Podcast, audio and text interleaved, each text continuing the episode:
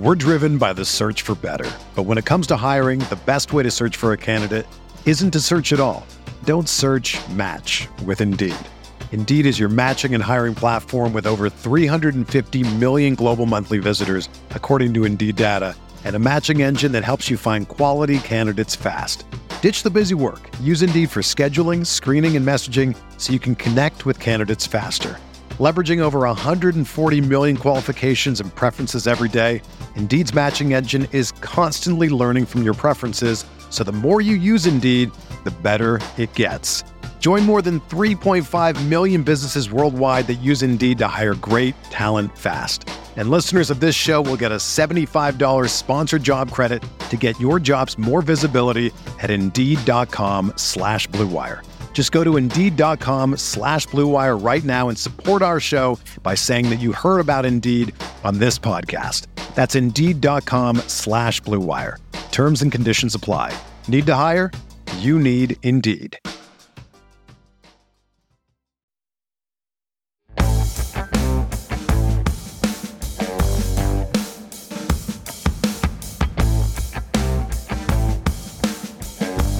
Drafting our going deep league. That's what we're to do on this bonus episode of Stealing Bananas. I'm Ben Gretch. You can find me on Twitter at Yards Per Gretch and at my Substack at, at bengretch.substack.com. Joined, as always, by Shawn Siegele.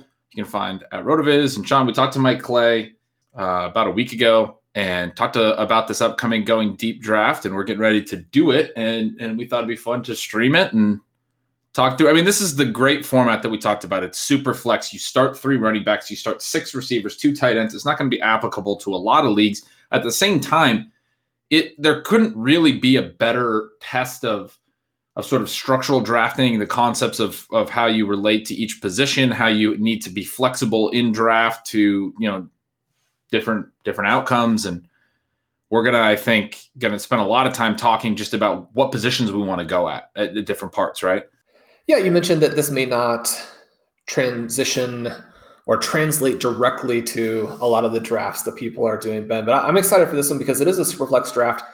We've had some questions about Superflex. We've talked about it to an extent, but we haven't drafted a Superflex team outside of Dynasty. And this will give listeners a chance to kind of think through what they want to do when they're on the clock in Superflex leagues coming up over the next week. Uh, when we were talking with Mike Clay, we mentioned that we thought this was – uh, basically, a start with tight ends and QB situation. Last year, we went tight end, QB, QB, tight end, and we're fortunate enough to hit on Travis Kelce to start, then Lamar Jackson, Jackson and Deshaun Watson. Those two picks panned out, and then Darren Waller. So that four player start really carried us.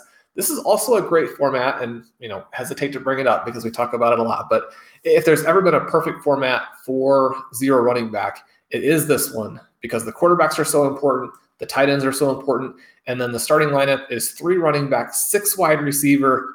To fill those six wide receivers after you started maybe tight end quarterback, you got to really get after it. You actually don't have to score hardly any running back points to be competitive in this league. Yeah, I mean, you get both quarterback spots, both tight end spots, and then, like you said, you can start or, or you you have to start six wide receivers. So there's all these other lineup spots where you can have potentially a pretty strong positional advantage. I mean, I think one thing when we go pretty heavy zero RB, but we're also talking keeping tight end early, we're, we're getting the advantage of keeping tight end. Hopefully, I mean, certainly we got some some luck involved last year or, or fortune when you get Kelce and Waller both, and they're the two monster tight ends, um, as well as two you know two strong quarterbacks.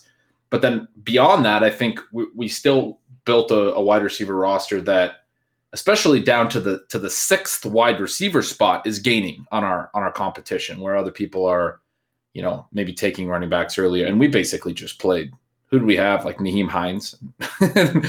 We did. And, and one of our first well I mean I say one of our first but it was super late in the draft. One of our first running backs was Marlon Mack. He obviously got hurt right from the beginning and it, it just doesn't hurt you that much the other thing that's kind of interesting about this league and I I enjoy it. I would sort sort of recommend it to people considering different tweaks they can make. It's got an incredibly deep starting lineup, but it also has very few bench spots. And so there are going to be some people on waivers and you actually have to draft the people that you want to play. You can't just stash a bunch of guys and say, well, you know, I'll, I'll try and figure out that week. Like you, you got to have the people you want on your roster and they go in the lineup. And then there are going to be some free agent moves you have to kind of make. And then the flip side of that is when, when we do draft young guys that we like, we have to play them. like, cause you might have an injured guy. You can, you can put some guys on IR, like you said, but I think it's only three bench spots for all those positions if you want to carry a third QB or a third tight end, which is tough at times, you basically can't carry. Maybe it's four bench spots, but you basically can't. You maybe carry one backup at each position. I'm not exactly sure, but um, it is very shallow on the bench, and so a lot. You know, we're we're doing stuff like we had Mecole Hardman last year. We're, we're putting him in our lineup every week, which is sort of fun because, like, you know, you made the bet on Mecole Hardman. If he gets a splash play, you get sort of that best ball element. It's like, hey, cool. You know, we got some Mecole Hardman points even if he doesn't have a great season, you know. So that's what been one of my favorite parts is throwing in these random receivers and having them, you know, go off occasionally. It's it's pretty fun. It is. It is. And then before we get too deep into the draft, I wanted to ask you a little bit about the cuts. Obviously, teams getting down to uh, the rosters that they're more or less going to be using now for the season. You sent out a Stealing Signals newsletter today, kind of going over the changes you were making. You said a lot of these are sort of subtle changes, but they could be changes that are meaningful p- for people as they draft their final teams, as they make trades, as they're going for that first waiver wire run. What did you see happening today, and how is it changing your rankings? Yeah, the Cam Newton release was a big one. It actually didn't change my rankings much because I think the writing was starting to be on the wall. I've been pretty aggressive with Jakobi Meyers and, and James White, but Patriots tied for the fourth fewest pass attempts uh, in the past eight seasons last year. So fewer fewer passes than than any team in the league, and you know, on any given year potentially in the last you know decade since we've really gotten into pass heavy pass heavy trends across the league. They weren't actually dead last last year because the Ravens were were significantly lower than them, but. We, we have to expect a lot more pass volume with Mac Jones under center. They're still going to be a power running team, but they're going to be a power running team with an immobile quarterback who's going to throw at times. They're going to look like a normal running team, like a you know, a Vikings or a Titans or something. And so that's good for Jakobi Meyers. It's good for James White. I think it's good for the tight ends potentially. Uh, I didn't I didn't move them a ton because I already had. The other big one was the Falcons cutting both D'Onta Foreman and Caleb Huntley, and they're going to just go forward on, on their initial 53 with three running backs, Mike Davis, Qadree Ollison, and Cordarrelle Patterson. You've been telling saying to me that you've been reading a lot that Patterson looks like maybe he's the number two, which is pretty interesting. I mean, regardless, it's it's very shallow, and Mike Davis I think people are going to push up Mike Davis as a result of this. I, I'm looking at it more like number one, we probably have to expect there's a lot higher likelihood in this on this roster than on most that somebody who's not on the roster on uh, you know at week one is going to have 50 or 100 touches or more during the season. But number two, also that you know this is a place where we could get some zero RB production, whether that's you know Ollison or, or Patterson or or someone else. Um, is there a chance this team is kind of stealthily moving in that direction of being a Bills type of team? And that's not what we were expecting with the new head coach. But I mean, they just they seem like they have some weapons in the pass game. They don't have anything at the running back position. I mean, I, I think the way that you that you think of it would be that Arthur Smith built his offense in Tennessee around sort of the personnel he had. I mean, I think that's the smart way to build offenses. I think that's something Bill Belichick's done well his whole career. That you know people get sick of using Bill Belichick as a gold standard, but I think it's worth pointing out and, and holding up. You know, as soon as they traded for Randy Moss, they completely changed their passing game way back when.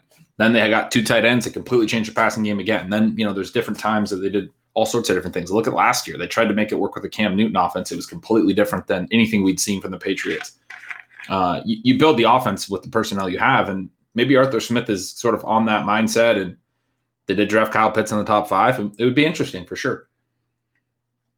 And with with Mac Jones there, you and I, I think, and probably lots of other people, were, were pretty confident he was going to be the starter. If not week one, then you know week two, week three. It just, as you mentioned, the writing was on the wall. It isn't the big takeaway here that uh, once he comes back from the shoulder, that Jones is going to be willing to throw open N'Keal Harry, and we finally, you know, get that massive production from him. yes, yes, absolutely. That's exactly what we uh, what we're going to read into this. Um, the other one was Colin Johnson was really interesting, and I've been a little bit down on DJ Chark. We've talked a little bit about him either on the show or on the side, you and I. But I part of part of my concern was that Colin Johnson was getting some praise in camp, a big-bodied outside receiver, and had the potential to maybe rotate in. And they really liked Marvin Jones, and maybe that would impact DJ Chark snaps. He's not you know fully healthy, all these things, but they're going forward with.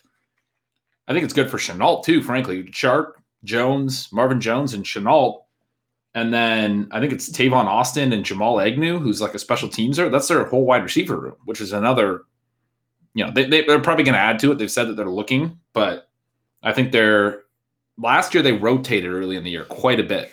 This year, I think we're going to see those three receivers in three wide sets from week one. Yeah, you're almost going to have to play it that way. And they do insist that Chark will be ready. I think that he's a good value in drafts. I don't think he's a good value from the perspective of, okay, you can lock in the points. I think he's a good value from the perspective of there's a huge range of outcomes here, and the good ones are very good. And so you want to have a little bit of exposure to that. Marvin Jones also not completely healthy, but someone they expect to be ready for week one too. So that week one three Y could still be kind of interesting, and especially with ETN out, all you have to do is watch you know Robinson and Hyde in the preseason here. and You can tell it's not nearly as dynamic without ETN. So those receivers, I think, will get a lot. And, you know, we would encourage people to not draft Shenault so he's available to us. Uh, but Ben, we're now moving into the first round here of our draft. Yeah. Jared Smola with Christian McCaffrey, number one, uh, Pete and Henry, Dalvin Cook, number two, Greg Smith, who Mike Clay had mentioned as one of the recent titleists takes Travis Kelce third overall. We now have Jeff Ratcliffe in fourth, and then you and I have the fifth pick. Uh, is this pretty clearly Darren Waller? If Waller goes to Ratcliffe here, uh, are we already on Kyle Pitts, or would you like the top quarterback? Oh, that's interesting to go all the way to Pitts at five. I was thinking Waller or, or Mahomes. It feels like here, but certainly can there's a big first tier at quarterback and hope that you know we'll get some some solid quarterback options later. I, I, would love to get Waller. That would be my preference. Looks like Kamara on an auto pick. We'll see if this will. But yeah, I mean, I think if we can get uh, Waller here, that's a fantastic start, right? Yeah, I think so as well. Uh, it, it looks like Mike is considering pausing it. I'm not sure if Jeff is in the draft room. But yeah, okay. I mean Waller is uh, Waller. I think is our guy. It looks like Kamara is going to be the pick for Jeff. So Ben, if you could lock that in for Boom. us, and uh, we're off to a fast start. Uh, this the tight end here. We had mentioned on the show with Mike. Uh, Scott Fish talked with us about this on an episode of RotoViz Overtime before the Fishbowl. And his comment was that when he analyzed two tight end formats, you almost had to have one of the tight ends, the, the top tight ends, to win. So I like being able to get one of the key guys here to start. What are your thoughts on the next tight end who could be available? I mentioned Pitts. I was also actually thinking Kittle, Kittle, Pitts, Hockenson. Now, those are some guys who, even in round two, because we don't know how quickly they're going to come off, they might be interesting. But also, as you mentioned, a Mahomes, a Lamar Jackson, a Kyler Murray, those guys would be in play. Are there any running backs who would mix in for you there? Would you be considering someone like a uh, a Diggs or a Tyreek Hill? What position do you prefer here? do you yeah. have really a, a, player that you're? you're There's definitely not a running back. I mean, McCaffrey, Cook, and Kamara off the board. I hate the third tier of running backs. I have Barkley and Taylor still at four and five. I, you know, I, I wrote this in my Substack today as well. I don't know how to rank any of these guys. So I don't want to rank. I have them four and five from sort of a bet on talent standpoint. And then I have Zeke six, but I don't want to rank anyone six. I want all these guys to be RB ten. That's how I feel about that. I, I Diggs and Hill would be interesting if we got into a point where we really didn't like our, our quarterback options. Maybe um, I don't know if you said Allen either. Are you a little bit down on Allen on, on regression concerns or? Not down on him. I, I do think that the regression concerns kind of move him to fourth for yeah. me as opposed to second. but it's fourth within a fairly tight range. And you know, all we need to do is look at what's happened already to Cam Newton. Now, it wasn't the only thing, and there were other elements that came into that. But when we look at these quarterbacks who may not be vaccinated, I mean, that, that could be an issue here with Lamar Jackson. So I, I think Kyler Murray might be second. I think then maybe Josh Allen might be third. Lamar Jackson, I think, purely in terms of points, is probably actually the overall QB1. So I like all four of those guys. I think that we could it's hard to go wrong, at least from this perspective. You know, looking back, we'll be able to see who did have the monster season. I think one of those four guys could push to set the all-time scoring record at QB. Yeah, it is a phenomenal top tier this year with four guys that you can make just ridiculous upside cases for each. I mean, Kyler and Lamar both have thousand yard rushing potential.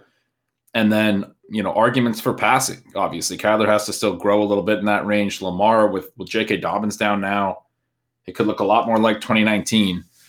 Josh Allen, you know they're going to throw every single play. Patrick Mahomes, we don't really have to talk about him too much. It's uh, it's a ridiculous top tier. And, and when you have four options, to your point, it's like you know whoever has the big year, it, it could be it could be huge. It could, it could. And after our pick, Matt Schauf takes Davante Adams. JJ takes Ezekiel Elliott. Jason Stablich takes Tyreek Hill. Bob Harris with Derrick Henry. Then Mike Clay takes Patrick Mahomes. Uh, Scott Pianowski takes Austin Ekeler. And then Matthew Berry, who has worked with you a little bit and has the excellent RotoPass product there that RotoViz is a part of. He selects Josh Allen and Stefon Diggs at the one-two turn. Uh, nothing but praise for those selections. Ben, I don't think we can get any more excited about two guys than Josh Allen and, Stefon Diggs. Yeah, that's going to be a really fun stack for him. I'm I'm really interested in. Okay, so goes Saquon Barkley. He was when we were talking with Mike. He was um, kind of joking that he might he might go with our strategy, and I, with it, seeing him go Mahomes as the first quarterback off the board, I was interested to see if he might go Kittle and and go quarterback tight end here. Um, but Kittle goes right behind him. We are now three picks away. We still have Kyler and Lamar on the board. We have Hockenson and Pitts on the board as well. What do you like more? That second tier of tight ends or shooting for the ceiling with quarterbacks? It's an interesting choice, right? Because we know that tight end dries up faster, and yet those very top quarterbacks score so much. And if we select a quarterback, then we have both positions not covered, but we have some flexibility because we've started. We've made this beginning at both positions, and we're just one away as opposed to two away in terms of covering it. Does that come into play for you, Ben, or is QB so much deeper that getting the second tight end is something that we have to really look at? No, I kind of like that. I mean, I kind of like because you know, you, if you take two tight ends, basically you're blocking yourself out of any potential breakout tight end or something like that. Um, you know, a Kmet or whatever that we we might end up taking as a third one. And we just got onto the clock here. We still have Jackson on the board, and we still have Hockenson and Pitts, but Kyler went. What are you thinking? I think I would lean Lamar, especially when you're sitting here talking about him potentially being the overall QB one.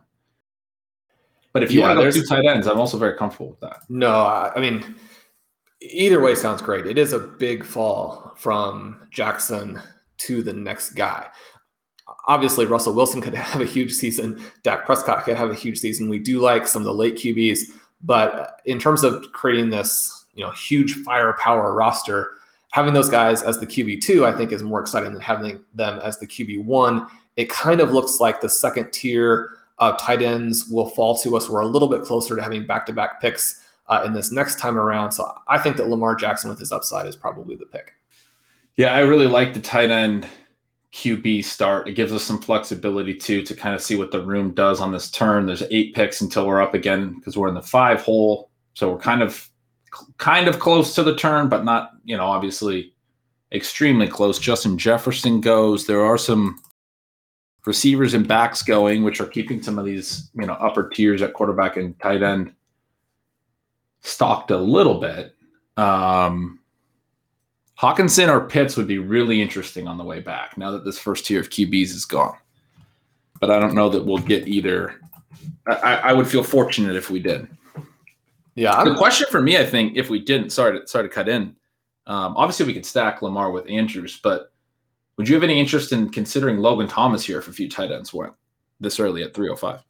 I think with the depth, I think with the super flex element and the depth of all the positions, I think that Thomas will drop further. Now, you know, when we're talking about tight end, one of the things that happens not only in this format, but all formats that have any sort of tight end premium element is that unlike the other positions, you don't have multiple targets in each round. So if your tight end target goes, it completely changes your build. And so you, you have to have contingencies built in for that. You have to understand that dynamic and kind of have it blocked out how you want to approach it. And so I say I think Thomas will drop, but if he doesn't, you know, we would need to have other ways to go about it. Uh, then update us here on the Cowboys. It, it's not like it's a, a team that we don't cover all the time, but are you now feeling like Prescott is in the clear? The team talking about him more optimistically in terms of all of the different injury things, and the arm seems to be better. Is this a non story at this point, or are we still? thinking that maybe his upside isn't where it would have been previously because, you know, with how many points these top QBs are scoring and with both the running and this high end passing element, even being just 95% of yourself, you know, maybe moves you down into a tier that's flatter because there are a lot of other guys who can do 95% of what your production is. I, I, I have him and Russ in a second tier and then another gap I, I don't think he's up with the top four on some of those concerns. At the same time, you know that 95% thing I think makes a lot of sense. We we, we do still expect they're going to throw a lot. He does have ridiculous weapons. I don't really trust Ezekiel Elliott to be so good that they that they can't throw or anything like that. You know, they can become a, a ground based team again. Their defense may be a little improved this year, but uh, also probably not going to keep them out of some shootouts. We know Kellen Moore has liked to be pass pass first on early down since he took over as offensive coordinator. So I, I I'm trusting that he's going to be healthy, basically. So then the picks since Lamar Jackson, Justin Jefferson, Aaron Jones, Keenan Allen, AJ Brown, Joe Mixon, Jonathan Taylor. So our, our guys in terms of Jefferson and especially AJ Brown are gone. We know that AJ Brown actually has some very tiny concerns if you're looking at it from an FFPC perspective in this, I think he would be pretty exciting. He's not there. Jonathan Taylor, probably the last running back for me who would move into the equation. Dak Prescott is selected. We have Jeff Ratcliffe ahead of us. He takes Allen Robinson. So we're back and we have access to those tight ends. I don't think running back or wide receiver has anybody for me who would jump in here and prevent no. us from taking a tight end. No, I mean, the wide receivers that are available here in the early third are, are sort of similar to the ones that are available in non-super flex situations. You know, Allen Robinson just went one pick before us. We, we could take CeeDee Lamb at 305, which he doesn't usually make it this far, but it doesn't look much different than a normal draft in that regard.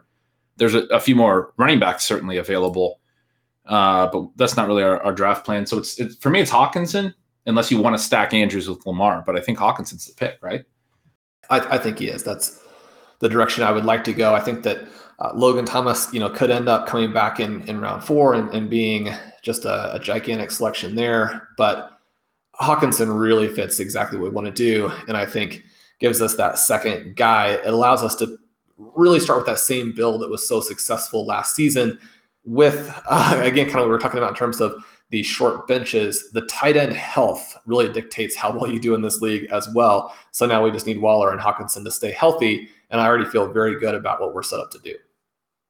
Yeah, and with the tight end premium element in this league, and you start two tight ends, we now have. I don't have my projections up, but I believe two of my top three projected receiving receiver uh, tight end receptions leaders. I think Hockenson's going to catch 80 balls this year. Last year, obviously Kittle got hurt, but the the third most receptions at the position last year was was Logan Thomas at 72. I think Hockenson's going to get right in that gap between Kelce and Waller, who are both up over 100, and where the tight end three was last year. I do have Kittle projected to catch a few more balls than Hockenson, but for me, Hockenson is right there with Kittle in terms of receptions. I don't have him right there in efficiency necessarily, but then the gap from Hockenson down to Andrews and, and Pitts, who are, are my next highest at tight end, is a little wider. Now Pitts could could certainly be just an absolute monster, but Hockenson was a a really nice selection there with the tight end premium, I think. Now, Ben, we're going to do something that we hope is fun for our shows next week. We're going to be drafting in the FFPC main event. Obviously, we'll be covering that the way we cover some of these drafts, but we're also going to be giving hot takes for the players that we select when we select them, give you the thesis, the real upside possibility for the player to in the million dollars. And it sounds like we need to start right here. And, and Jay Hockenson Hear you saying he is going to lead the tight end position in receptions, that his role compared to Darren Waller, uh, Travis Kelce, we know that those guys are both set up to catch passes and they're superstars, but Kelce has at least a little bit of competition with Tyreek Hill, and they're with the Las Vegas Raiders, uh, maybe just not having quite the same caliber of passing offense. Uh, will hold Darren Waller down a little bit. Now, obviously, with Detroit, we have Jared Goff, but even with those caveats, I'm hearing TJ Hockenson leads tight end in yeah. receptions in 21. Yeah, I mean that's the the bull case. What I'm saying is at a baseline projection, I have him at 80 at 80 receptions, which seems pretty pretty darn aggressive. But when you look at the targets per route run in this offense and the different the different pieces, um, Hockenson his even his best season last year blows away any any of the kind of career numbers of all the guys they brought in, Tyrell Williams and all these types, you know, Kalif Raymond. You know, they have a few young guys, but D'Andre Swift's banged up too. I mean, the, the guy who actually has shown a little bit of uh, upside in terms of earning targets is Hockenson in this offense. It looks very much like Darren Waller has looked over the last few years in the Raiders offense, where he's sort of just dominated that that passing game. And I mean, this is my baseline projection, but I, I 100% believe that Hockenson can catch 100 balls this year and lead and could lead all tight ends if he does. Well, speaking in terms of someone using our preferred approach, Matthew Berry there at the 3 4 turn. Uh, again, we mention all the time if you're at the turn, if you have the late pick, you got to do something aggressive to rebalance the playing field. He is gone. Mark Andrews, Logan Thomas were obviously behind those picks 100%. Then, as we come back through in round four, Justin Herbert, Tom Brady, the top QBs on the board. Uh, are we in a position now where we're looking at some of these guys? Or do we finally break the seal and take a running back, take a wide receiver? Yeah, it's pretty interesting, right? Um, at running back, our top available are Clyde Edwards-Helaire and D'Andre Swift, a couple of guys that have lost a little shine, but we liked at one point. At receiver, Keenan Allen is still on the board, but beyond him, it's DJ Moore, for me, which maybe is early for him in this in this type of setting where he could fall a little bit, and Herbert just went as well. So now, I mean, I have Burrow and Brady, and then Fields and Lance. I don't mind waiting a little bit at QB, especially because we could wait for the swing back and maybe get a a rookie if we wanted. I could go a lot of ways here. What do you think? Yeah, the QB, we've gotten into the deep part, and so it's very tempting to wait, see what happens, kind of get the tail end of that tier as opposed to the front end of it. Um, I know I don't have to make the case to you, but when we recorded RotoViz overtime earlier today, uh, one of the listener questions was, you know, who's being drafted outside the first, say, two or three rounds, who could be the overall wide receiver one? We again gave your DJ Moore case. I don't have to sell you on Moore. Uh, do we need to kind of urge caution to each other on Moore when we're looking at him compared to getting an Edwards-Helaire? Uh, is there a reason why we would want to take the one running back and then avoid the position for the next 10 rounds, or, or do we need to get more here? No, I think we can just go zero RB. We need six receivers. You, you, you definitely don't have to sell me on Moore. I'm, I'm happy to press draft right now. And then, like you said, we have a little options to swing back at a QB in the fifth, and Moore's Moore's our our you know our number one receiver. You good with that? Is that what you're thinking? Well, I thought maybe you were going to go the other way, but again, I mean, you, you don't have to oh. sell me on DJ Moore. And this is an easy way to sort of sate our our need. All right, well, we got we got 15 seconds. What do you like? Do you want Clyde? no. Let's let's uh yeah let's take him and and see if Moore comes back. Hey everybody, this is Dave Cabin from the RotoViz flagship podcast. Just stopping by to say thank you for listening to RotoViz Radio. We're offering our listeners a special 10% discount when they use the promo code RVRadio2021 at checkout. Again, that's 10% off a one year subscription when you use the promo code RVRadio2021. Thanks for listening and keep on tuning in. We're driven by the search for better. But when it comes to hiring, the best way to search for a candidate isn't to search at all. Don't search match with Indeed. Indeed is your matching and hiring platform with over 350 million global monthly visitors, according to Indeed data, and a matching engine that helps you find quality candidates fast. Ditch the busy work. Use Indeed for scheduling, screening, and messaging so you can connect with candidates faster. Leveraging over 140 million qualifications and preferences every day, Indeed's matching engine is constantly learning from your preferences, so the more you use Indeed, the better it gets. Join more than 3.5 million businesses worldwide that use Indeed to hire great talent fast. And listeners of this show will get a $75 sponsored job credit to get your jobs more visibility at Indeed.com slash BlueWire. Just go to Indeed.com slash BlueWire right now and support our show by saying that you heard about Indeed on this podcast. That's Indeed.com slash BlueWire. Terms and conditions apply. Need to hire? You need Indeed. I'm very good with that. I'm very good with that as well because I think that's pretty strong value. I mean, think about a non-super flex draft. I mean, sometimes it's helpful to balance.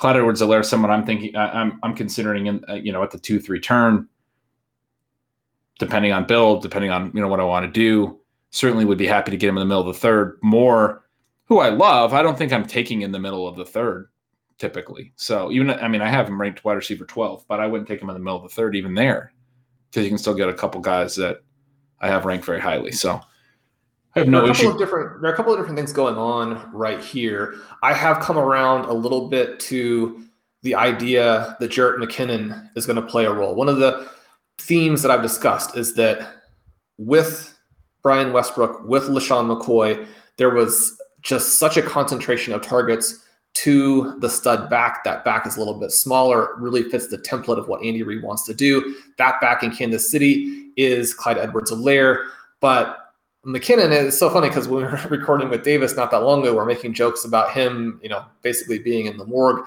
these legs that don't work at all. He's looked great in Chiefs camp. I think that they're going to try and keep Edwards-Helaire healthy. I think that maybe he's going to play a little bit bigger role there. So maybe the ceiling is a little bit lower, but I, I still love the floor. I still love the median outcome. Conversely, Ben, you were discussing, and I can't remember if it was on air or just off the two of us together chatting, but the usage for Moore in the preseason has been very exciting. It looks like he could be making that Stefon Diggs jump. We talk about it all the time within the context of his talent, his before the catch talent, his after the catch talent, but he needs the right routes in the preseason. It's been very promising. It's been great. I mean, seeing especially in the in the third preseason game, seeing him catch six passes for 48 yards, catching a, a, third and four, a third and five on a quick out, catching a fourth and one on a quick out, and, and being the first read on both plays. We didn't see that last year during the season. So that that is what I wanted to see. I wanted to see that that Carolina went back in the offseason, Matt Rhule and, and Joe Brady, they thought about it. They thought, how do how do we want to deploy this this new set of receivers? We don't have Curtis Samuel anymore. We have Terrace Marshall. Um, you know, an unpolished player, but a very good player, but a bigger slot. Somebody who can get more vertical. He had a 20 yard catch in that game. He was running a little bit Moore vertically out of the slot. How do we want to deploy him related to to Curtis Samuel?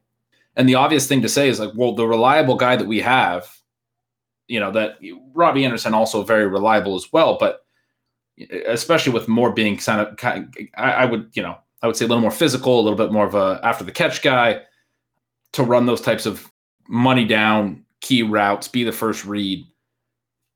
It's just been very obvious to me that it should be DJ Moore. And then you don't want to assume sort of that rational coaching thing, but feels like that's what we're getting. That's what it looked like. And they did it a couple of times. And I'm willing to buy into that a little bit and say, look, this is what will unlock him if this happens. So if, I'm seeing it, I'm very excited.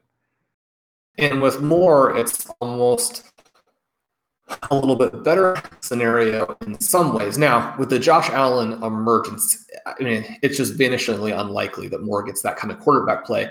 At the same time, Stefon Diggs is so clearly separated from every other player on that Bills roster that he's going to get the defensive attention and you just can't take him away, right? I mean, he's just this route runner unparalleled and yet the defenses are trying.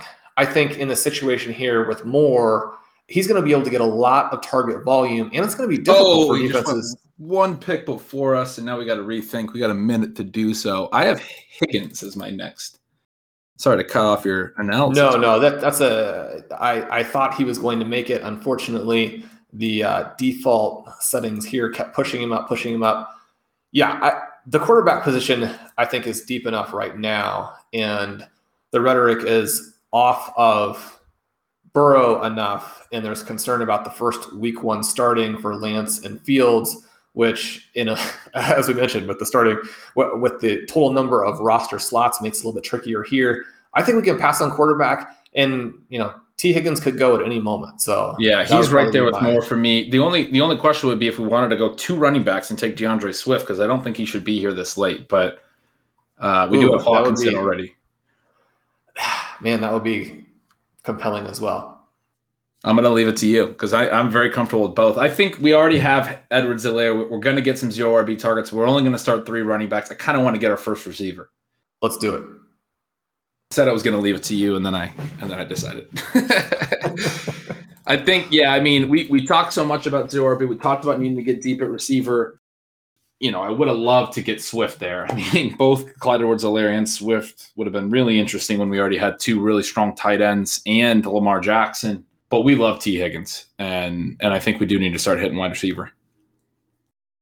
And the injury situation is scary enough with Swift that I don't think it's impossible he falls all the way through. We'll have another kind of tricky decision to make at that point because you know we'll be able to find some more wide receivers that we have a hard time passing the next time around.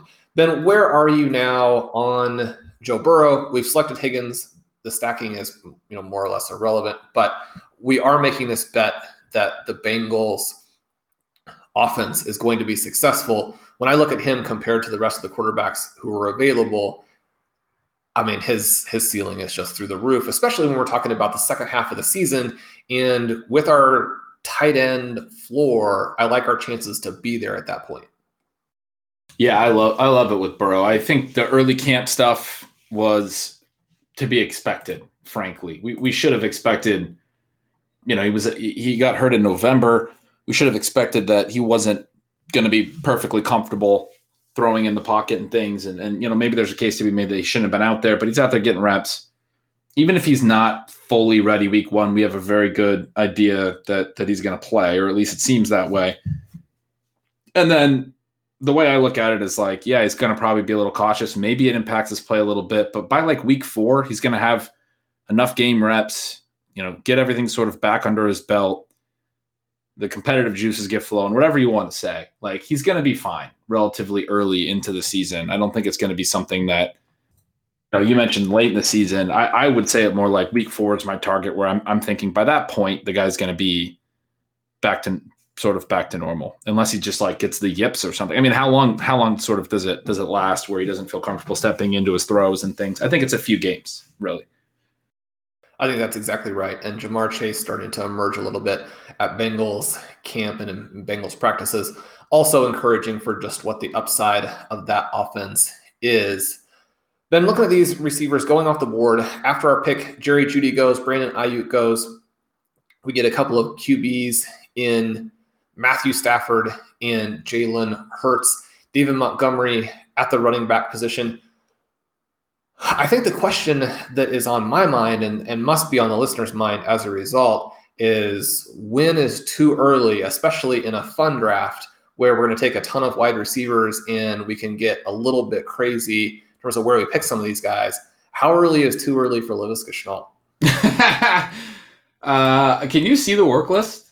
that I'm that I'm adding, or is this only in my draft room? I think it's only you. I'm I'm currently uh, boxed out by not being logged in. So I have added to the work list uh, Burrow and Swift because he's still there as we get to the turn and we're still about eight picks away. Ja'Marr Chase, who was still there and we like very much, and we would have no issue taking Higgins with Chase, and and then we'd certainly have, made that bet. And on the way back in the seventh, it's very possible we could hit Burrow and then have this Bengals super stack that would be pretty fun.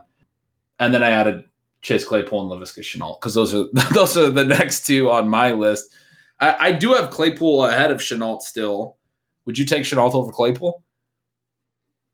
I'm not to the point now where I would. I, I, just think that the volume situation is so much more favorable. And I think those guys are pretty comparable talents.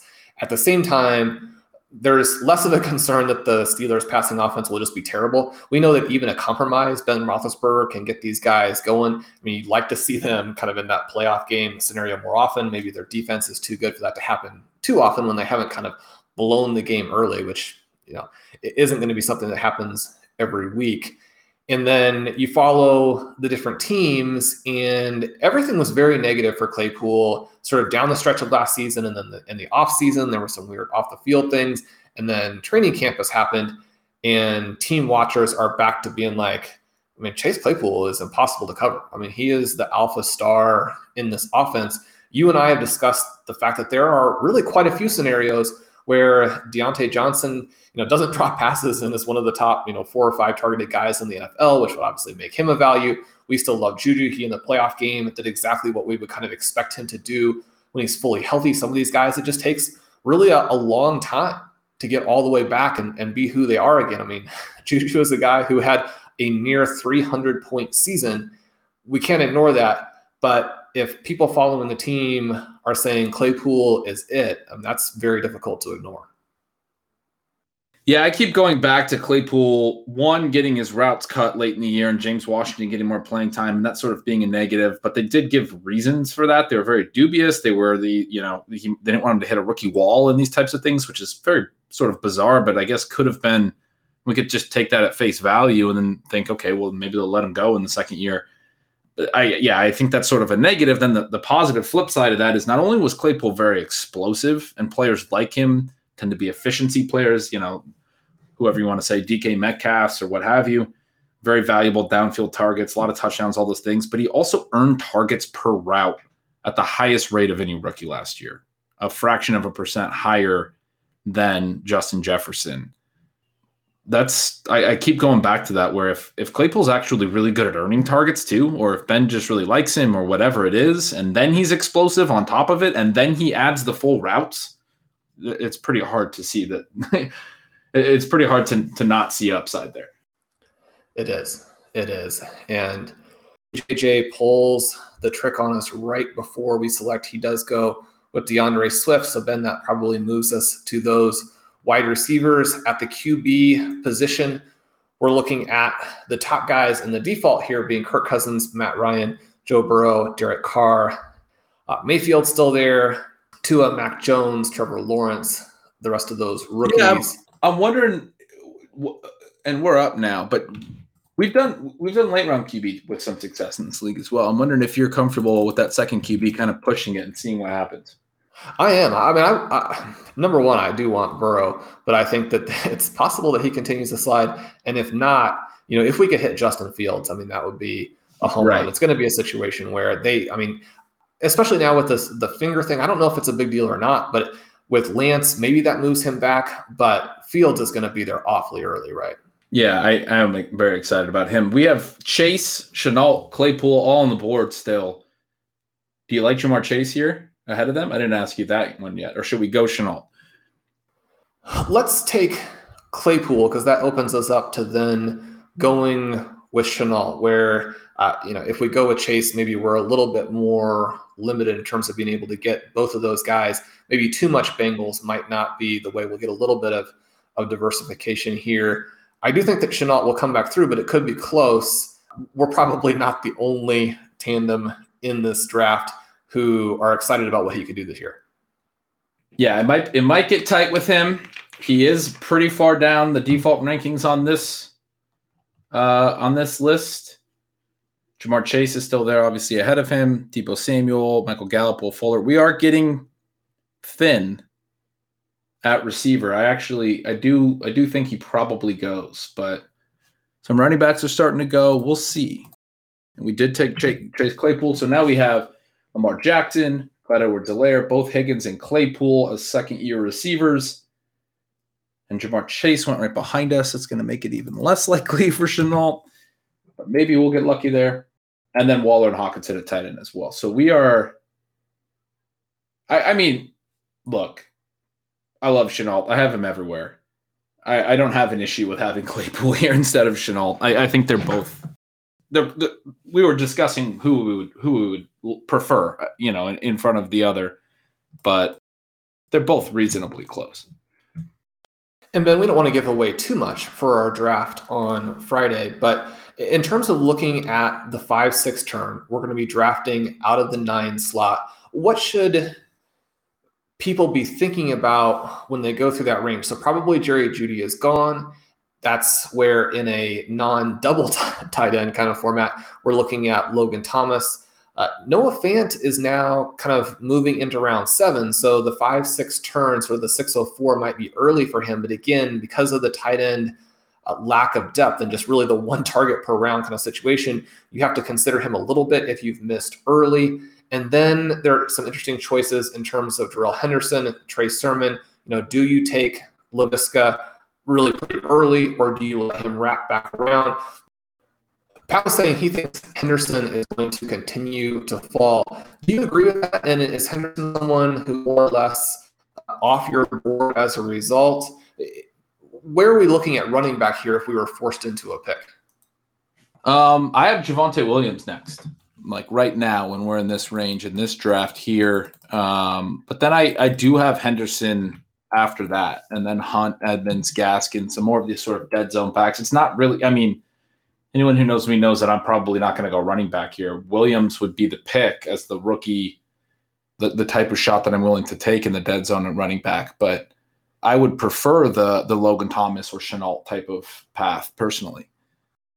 Is Javonte Williams someone that you could see being a league winner, or does the and obviously your rank suggests to an extent that you do. I've written about him for the zero RB target list and have suggested that I do. At the same time, you know, Melvin Gordon is there. The offense may not be great, and even though it's running back versus wide receiver, they've got a lot of receivers they could go through to make this offense hum.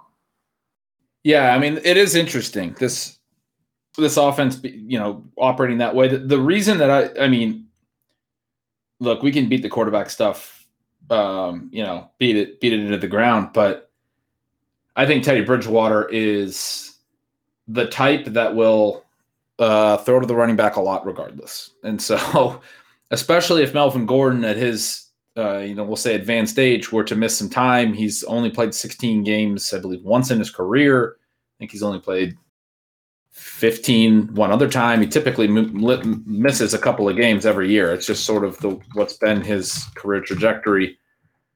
He misses a couple of games. You have Javonte Williams probably catching five passes and and doing the, the things that you need to have a real up, a real ceiling. So I, I'm pretty excited. There's a lot of reasons, obviously, in his prospect profile. You could talk, you could speak to 21 year old rookie, and they traded up to get him, and yeah, I think he could be a league winner for sure. So then there are two picks ahead of ours here. And unless they come off exactly as Joe Burrow and Laviska Shenault, we're going to get someone we're very excited about in round seven. And Tyler Higbee just went, so we have locked that in. Uh, yeah, I'm I'm pretty thrilled about that. Who do we prefer? Do we prefer another receiver and letting and and we do have our choice? Do we prefer another receiver and and letting quarterback continue to sort of work itself out? Uh, I think that's how I lean. Although I'm very comfortable going Burrow. Actually, behind Burrow, we have Fields and Lance. We already have Trevor Lawrence off the board. We have Cousins off the board. We're going to get into the deep stuff pretty quick. So we are. This might be a range where we actually did want to take Burrow and then try and come back and get a third QB with one of those other guys if they fall through. Like you mentioned, it, it gets he gets late in a hurry in super flex. this might be the range to take it. It would be hard to pass on Shenault here because now it's a really long way back to our pick in round eight. I mean, he's not going to make it through. So we are passing on him if we give it up here. But with the Superflex, you just don't want to. You want to be the, the last team to take the last star, but you don't want to get out of that range because then you're in deep trouble. Yeah, so we're gonna go Burrow here. We're leaving both Fields and Lance, and we're very excited about both. But certainly we're excited about Burrow as well. And then on top of it, we already did make the bet on Higgins, as we talked about. I think Burrow just made too much sense there to pass up. Still have Davante potentially coming back around. Would that be something you'd be interested in uh, the the late eighth round? Yes. So we only have the one running back. We're very comfortable letting the running backs fall in this start six wide receiver format. We know that they're going to keep going very, very late. Josh Jacobs just comes off at the 706. And so there's no pressure to do that. But also, we don't want to get caught up in structure to the point where we miss our favorite guys. And so I think that he may come back, and, and that would be a pretty exciting pick it would help us get over the fact that Shenault goes just a couple picks after us. So he, that was definitely the range that he was going to come off in. Ben, who are the next wide receivers that we're looking at? I was just going to mention that. Yeah, so I have I have it as Deebo, and then uh, a little ways down, Gallup and Fuller. I've brought Chark up right behind them. Devonta Smith, Elijah Moore, Rondale Moore, basically Jarvis Landry, Mike Williams. Now we're getting into those mid round picks. Jalen, I, I had Jaylen Waddle a little ways down. He is still available as well. Terrace Marshall, Jakobi Meyers. So several sort of interesting receivers a little bit later, but we're going to get to the point where, like, if somebody like Deebo makes it back to us, I'm very interested, as, as well as Gallup and Fuller. You know, Fuller is a guy that I know you're very high on. He is. He is. Jarvis Landry, someone that interests you at all? Another question that I have, and this becomes sort of relevant again in terms of our strategizing for the main event. Now that Michael Thomas is going to be out through week seven, any appeal still there? One of the things in this format that I like, and this is something that we took advantage of in our RotoViz Dynasty Triflex startup, was that there's an IR position. And so we could stash him for the first half of the season. And again, assume that our tight end and QB very early build will carry us there. But a wide receiver is, is going to be shallow enough that you use a pick on someone who isn't going to perform through the first half of the season. And I mean, you're playing from behind. Yeah, that's the hard thing for me uh, especially in this format where we start six receivers, is using a pick on him, knowing we're not going to get him for such a long stretch. I, I have him in my ranks quite a ways down still, behind all those names that I mentioned, even the Jakobi Meyers. I mean, that's just how I've been playing the Michael Thomas scenario. Oh, he just went off the board. So uh, Matthew Berry took him, and he was thinking similar to you. He has had a pretty strong draft. And Will Fuller goes to Mike Clay just before that. So wide receiver drying up quickly. We do have some deep guys that it gets kind of fun to take in formats like this, where otherwise we don't really get to have them because they don't fit structurally with most leagues, but they could here. That's going to do it for the first half of our going deep draft tonight on stealing bananas. I'm Shawn Siegele with me as always, is Ben Gretch. You can follow him at Yards Per Gretch. Please make sure you're subscribed to his Stealing Signals newsletter. He's got a bunch of great updates in there. You got the rankings, you got the advanced stats. You're going to have the column, right? I mean, the article for fantasy football on the entire internet. Stealing Signals coming out early in the week once the season starts. We know that you're going to be just vacuuming up every word of that. RotoViz has an amazing plan for the beginning of the season. I mentioned a couple times we're going to have wide receiver routes, we're going to have running back broken tackles, all that stuff uh, that you want for your one stop shop in fantasy this year.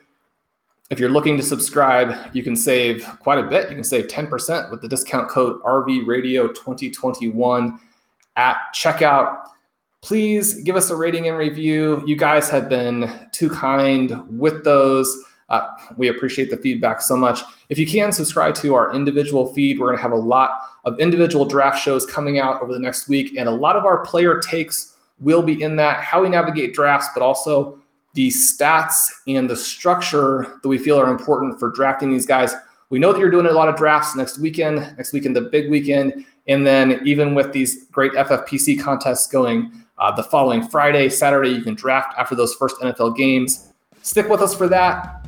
Uh, we can't wait for part two of this show where we try and compete with the industry's best experts in going deep.